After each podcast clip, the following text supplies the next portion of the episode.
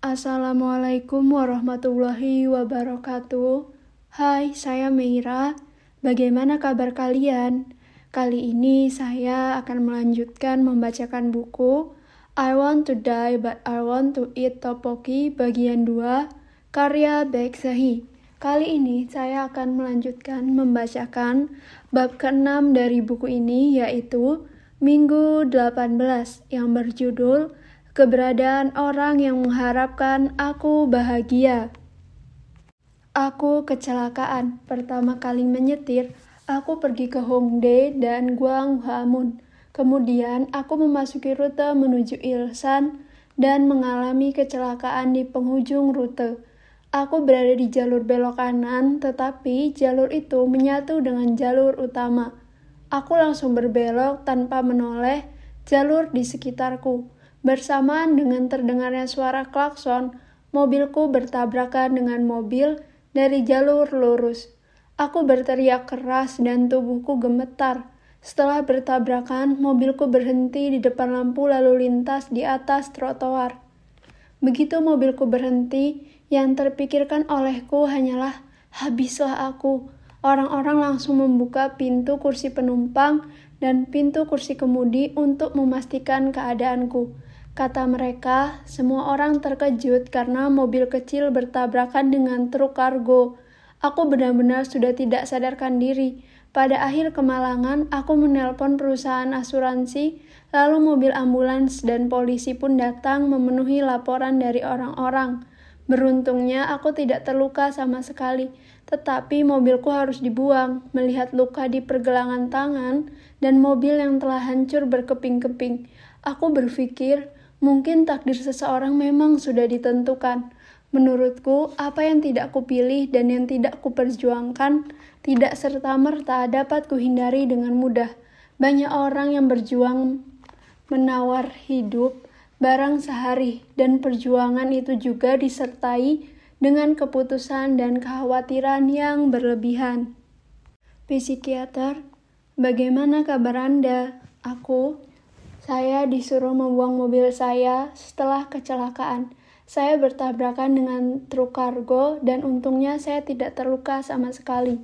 Psikiater, syukurlah ngomong-ngomong, Anda menceritakannya dengan tenang sekali.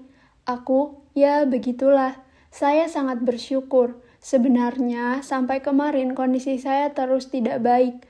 Saya juga tidak pergi ke rumah sakit, jadi saya belum sempat minum obat sekitar dua hari. Ketika saya mencoba meminumnya lagi, sakit kepala dan depresi saya langsung hilang begitu saja. Saat minum obat sesuai jadwal, saya tidak terlalu merasakan perubahan kondisi saya. Mungkin karena sudah terbiasa, tetapi setelah dua, tiga hari tidak meminumnya, saya langsung merasakan kondisi saya memburuk. Seandainya saya datang ke rumah sakit 2-3 hari lalu, saat saya tidak minum obat, rasanya saya akan kesulitan untuk berkonsultasi. Psikiater, apa akhir-akhir ini Anda punya keinginan untuk menato diri? Aku, akhir-akhir ini tidak, hanya saja dorongan untuk menyakiti diri sendiri begitu kuat. Akan tetapi sepertinya kecelakaan yang saya alami kemarin memberi sedikit pengaruh. Kemarin saya berkeliling ke berbagai tempat, saya pergi ke toko buku di Hongdae dan ke toko buku Kyobo di Guanghamun. Padahal saya masih pemula dalam hal menyetir, tapi saya berhasil melewati rute yang sulit dengan cara saya sendiri. Saya kembali ke Ilsan dengan selamat dan sempat minum obat. Lalu dalam perjalanan pulang, saya mengalami kecelakaan. Sebenarnya, selama berkendara di Seoul, tanpa sadar saya membayangkan menabrak tempat-tempat berdinding seperti kaki gunung, dan sejenisnya. Selama menyetir, air mata saya terus mengalir. Selain itu, karena saya memerlukan keberanian besar untuk menabrakkan diri, saya berharap ada pengendara lain yang menabrak saya dari belakang. Lalu kecelakaan benar-benar terjadi. Saya berada di jalur belok kanan, 5 detik saja saya melaju lebih cepat. Kursi kemudi pasti sudah hancur berkeping-keping. Seluruh bagian mobil rusak parah kecuali bagian kursi kemudi. Itu pun mobil kekasih saya. Itu pertama kalinya saya kecelakaan, jadi saya tidak tahu seberapa parah kondisinya. Akan tetapi, orang-orang sepertinya mengira saya sudah mati karena mobil saya tertabrak truk kargo, kemudian menabrak lampu lalu lintas di trotoar. Orang-orang berlarian mendatangi membuka pintu kursi penumpang untuk memastikan keadaan saya. Saya hanya terdiam, tidak sadarkan diri, tapi sepertinya orang-orang sudah melaporkan kejadian itu ke polisi dan ambulan. Sopir truk kargo tidak berani memastikan keadaan saya karena berpikir saya sudah mati. Akan tetapi saya malah tidak terluka sama sekali. Sekarang pun baik-baik saja.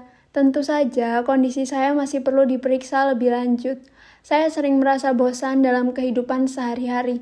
Saya juga tidak begitu paham dengan seberapa pentingnya masa sekarang. Belakangan, kebosanan itu makin terasa. Saya merasa bosan diam di rumah, akan tetapi setelah selamat dari kecelakaan dan karena itu merupakan situasi yang beruntung, tanpa sadar saya berpikir, eh, sepertinya aku belum harus mati. Mungkin masih ada hal yang harus kuselesaikan. Mungkin bisa dibilang saya merasa harus bersyukur. Saya memelihara anjing yang sudah tua, Anjing saya bernama Juding ada di rumah keluarga di Ilsan, dan saat itu saya bermaksud menjemputnya untuk diajak ke rumah di Paju. Saya merasa bersyukur saat membayangkan betapa mengerikannya jika kecelakaan itu terjadi saat saya membawa Juding. Begitu Begitu sampai di rumah, saya disambut oleh dua ekor anjing, dan saya merasa lega melihat orang-orang yang berharga datang berlarian menghampiri Ah, ini benar-benar patut disyukuri. Aku bersyukur karena bisa menyaksikan semua ini lagi. Psikiater, apa sebelumnya Anda tidak berpikir seperti itu? Aku, ya, sepertinya dulu saya hanya bersandar dalam kegelapan. Hal-hal berharga yang patut disyukuri terasa biasa saja dan saya mengabaikannya. Saya menganggap masa sekarang sangat membosankan, dan saya selalu merenungkan atau teringat yang sudah lalu. Saya tidak bisa menikmati masa sekarang. Mantan saya juga terasa membosankan setelah lama berpacaran. Setelah putus, terkadang kami masih saling menghubungi, tetapi dia sudah punya kekasih baru. Akan tetapi, saya merasa tidak senang mengetahui itu. Lalu, ketika sedang merapikan email, saya membaca kembali semua email yang dia kirimkan, dan saya jadi sangat menyayangkan hubungan kami dulu. Psikiater, apa Anda berpikir ingin kembali menjalin hubungan dengannya? Aku bukan begitu, dan tentunya hubungan kami dulu terasa agak pahit. Pesan yang disampaikan oleh mantan saya terakhir kalinya adalah, Kuharap kau menikmati masa sekarang. Masa lalu bukannya tidak penting, dan aku pun belum tahu orang seperti apa kekasihku sekarang. Tapi kurasa suatu saat nanti kau dan aku akan merasakan hal yang sama jika kita melalui masa sekarang dengan sebaik-baiknya. Aku harap kau bahagia. Saya benar-benar menangis saat mendengarnya. Lalu saat itu saja saya membahas pesan terakhir mantan saya dengan berkata, Aku mengerti, aku akan setia pada masa kini. Ngomong-ngomong, saya merasa sangat terharu melihat sosok kekasih saya yang bergegas datang untuk memastikan saya baik-baik saja saat saya kecelakaan, dan sosoknya yang tulus bahagia begitu tahu bahwa saya tidak terluka sama sekali. Saya pun kembali sadar bahwa ternyata saya adalah orang yang benar-benar bodoh dan tidak sempurna, dan saya pun memutuskan bersumpah untuk setia. Selain itu, setelah membuang mobil yang sudah rusak, saya memutuskan untuk menggunakan seluruh uang pesangon untuk membeli mobil baru. Psikiater, Anda sampai bersumpah setia. Maksud Anda bersumpah setia pada apa yang Anda miliki sekarang? Kalau begitu, Anda harus mencoba pergi ke rumah sakit. Aku, ya, akan saya lakukan. Psikiater, kematian selalu mengikuti Anda layaknya bayangan. Jadi, Anda pun berpikir lebih baik mati saja. Dan kebetulan Anda mengalami kecelakaan yang benar-benar membawa kematian ke hadapan Anda. Setelah itu, apa Anda tidak merasa beruntung karena tidak mati? Aku, saat itu saya tidak sampai merasa beruntung. Sungguh, sesaat setelah kecelakaan, saya sama sekali tidak berpikir, untunglah aku masih hidup dan tidak terluka. Saya turun untuk melihat mobil saya. Kondisinya seperti siap untuk dihancurkan. Saat itu yang terfikir dahulu bukan soal saya yang hampir mati, tetapi ini kan mobil pacarku. Bagaimana ini? Mampuslah aku. Apa yang harus kulakukan? Bagi saya, hidup saya tidak penting. Jadi saat itu saya pun berpikir lebih baik mati saja. Psikiater, kekhawatiran adalah bukti bahwa Anda masih hidup. Aku, oh begitu ya. Yang jelas, sejujurnya saya sama sekali tidak merasa beruntung masih hidup. Saya cuma merasa seperti telah mati dan terlahir kembali kemarin. Bisa dibilang seperti sebuah titik balik kehidupan. Akan tetapi saya tidak tahu akan berapa lama pandangan ini akan bertahan. Psikiater, walau begitu, Anda tetap perlu berpikir lebih jauh karena itu kecelakaan besar. Sejak awal Anda sudah memikirkan banyak hal. Jadi, saat berbagai hal yang Anda pikirkan sebelum kecelakaan menjadi kenyataan, seperti yang Anda bicarakan sebelumnya, masalah tidak semata-mata selesai sampai di sana. Masih ada hal-hal lain setelah kecelakaan yang perlu Anda pikirkan. Misalnya, luka akibat kecelakaan yang tidak Anda sadari sekarang, tetapi mungkin akan terasa nantinya. Aku, Anda benar, kekasih saya juga bilang nanti saya bisa lebih repot kalau ternyata pinggang saya benar-benar bermasalah gara-gara kecelakaan. Psikiater, minggu lalu kan saya sudah mengganti dosis obat Anda sedikit. Saya juga sudah menaikkan dosisnya sedikit, juga memberikan obat sakit kepala secara terpisah. Aku, ya, obat itu membuat sakit kepala saya langsung reda. Psikiater, Obat sakit kepala cukup diminum sehari sekali saat sakit saja. Obat yang lain sebenarnya obat untuk gangguan bipolar. Emosi yang datang dan pergi secara ekstrim mungkin merupakan temperamen bawaan Anda sejak lahir. Layaknya kelemahan yang dimiliki oleh setiap orang, Sehi terlihat agak lemah dalam mengontrol perasaan jika dibandingkan dengan orang lain. Jadi, saya sedikit menaikkan dosis mood stabilizer Anda. Mood stabilizer adalah jenis obat yang berguna untuk mengendalikan mood penderita gangguan bipolar. Aku, ah, jadi itu sebabnya kemarin saya merasa nyaman tanpa ada pergolakan emosi. Rasa nyaman yang sudah lama tidak saya rasakan, jadi saya sangat bahagia, menyenangkan. Psikiater, kecelakaan yang Anda alami juga mungkin membawa pengaruh besar pada emosi Anda.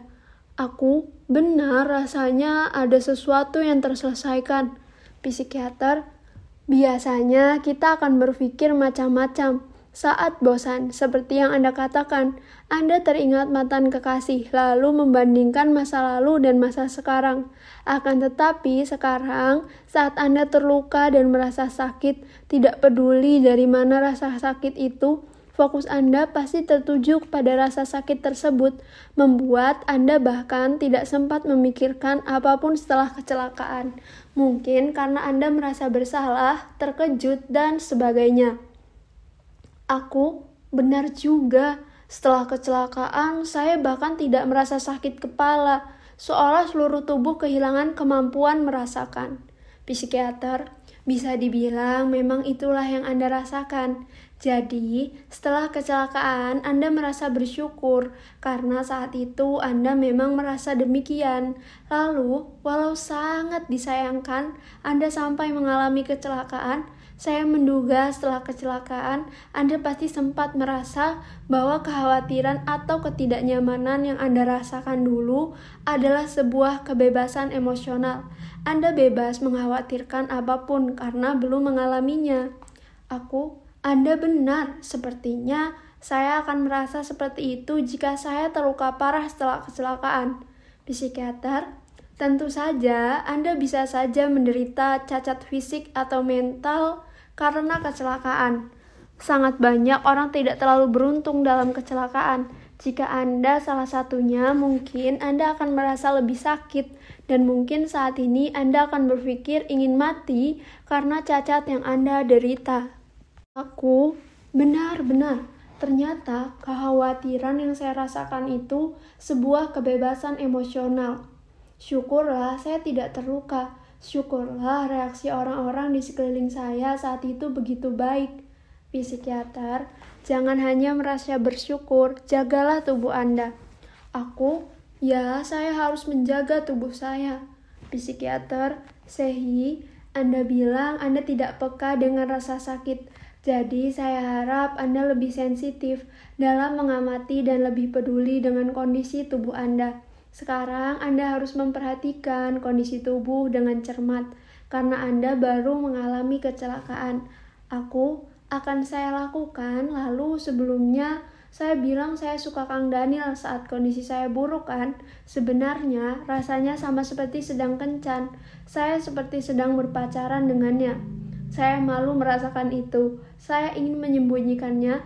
Lalu ada sebuah novel berjudul Phantom Pain Novel itu berkisah tentang para penggemar yang mencintai para idol. Sebuah karya yang sangat bagus. Yang terpikirkan saat saya membaca novel ini adalah, wah, padahal aku menganggap homoseksual, aseksual, panseksual, poliamori sebagai berbagai macam bentuk cinta. Lalu kenapa aku tidak menganggap cinta seorang pasuni Pasuni adalah sebutan untuk penggemar wanita yang begitu memuja idolanya sebagai salah satu bentuk cinta, padahal aku begitu menghormati cinta. Memangnya kenapa kalau aku merasa sedang berkencan dengannya? Toh aku tidak mendekati dan membahayakannya. Tapi sesungguhnya, walau menyukai Kang Daniel, menyenangkan, saya juga sering merasa sakit hati karenanya. Saya jadi sangat sakit hati jika saya berpikir Aku menonton videonya, mendengarkan lagunya, bahkan membeli semua produk yang diiklankan olehnya, karena aku menyukainya, tapi dia bahkan tidak tahu sama sekali tentang keberadaanku di dunia ini. Dan rasanya itu lebih melelahkan dibandingkan cinta bertepuk sebelah tangan. Setidaknya, kalau cinta bertepuk sebelah tangan, orang yang saya cintai itu mengenal saya.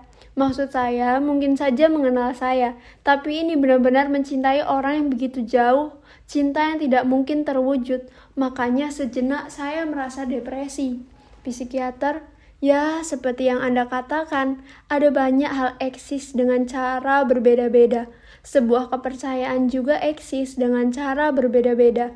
Menggemari sesuatu sama seperti memeluk kepercayaan, kemauan kuat dan harapan orang-orang yang fanatik akan sebuah kepercayaan membuat mereka berpikir bahwa dengan usaha keras mereka bisa mendekatkan daripada apa yang mereka puja sampai-sampai orang lain berpikir mereka tidak normal. Selain itu, meski sekarang Anda merasa depresi karena seorang idol, antusiasme Anda dalam menggemari idol tersebut mungkin akan membawa Anda pada hal-hal menarik lainnya, entah bertemu kembali dengan seseorang atau menjalin hubungan dengan kenalan baru. Bukankah satu persatu hal semacam itu akan menjadi bermakna dalam hidup Anda? Aku Ya, benar, kurang lebih begitu, Dok. Psikiater, kalau begitu semoga Anda bermimpi indah dan sampai jumpa lagi minggu depan. Aku terima kasih. Selamat berakhir pekan. Hari saat hal yang biasa tampak baru. Aku benar-benar tidak mengerti hidup manusia. Jelas bahwa masa depan tidak dapat diprediksi. Yang akan terjadi sedetik kemudian pun tidak bisa langsung diketahui itu menakutkan sekaligus mengagumkan. Setelah mengalami kecelakaan, aku tidak berpikir aku akan mati, dan aku pun tidak menganggapnya sebagai sebuah kecelakaan besar. Namun, karena mobil itu bukan mobilku, aku memikirkan hal kekanak-kanakan bahwa lebih baik aku mati saja. Akan tetapi, aku selamat tanpa luka sedikit pun di tubuhku. Meski tidak masuk di akal, aku baik-baik saja walau mobilku hancur berantakan tertabrak truk kargo.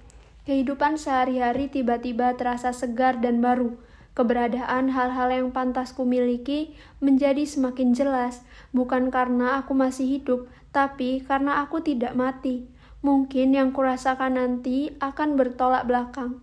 Tapi sekarang aku merasa belum saatnya aku mati. Aku berpikir mungkin keberadaanku masih berguna dan aku ingin percaya itu untuk memberikan pengaruh baik di masa mendatang. Baik, cukup sekian dari buku kali ini. Terima kasih untuk kalian semua yang telah mendengarkan. Semoga bisa menjadi suatu hal yang bermanfaat. Bagi kalian yang ingin mendengarkan audiobook-audiobook dari buku lain, kalian bisa mendengarkan melalui channel YouTube saya, yaitu Audio Inspirasi. Di sana terdapat beberapa buku yang sudah saya bacakan yang mungkin bisa kalian dengarkan. Terima kasih.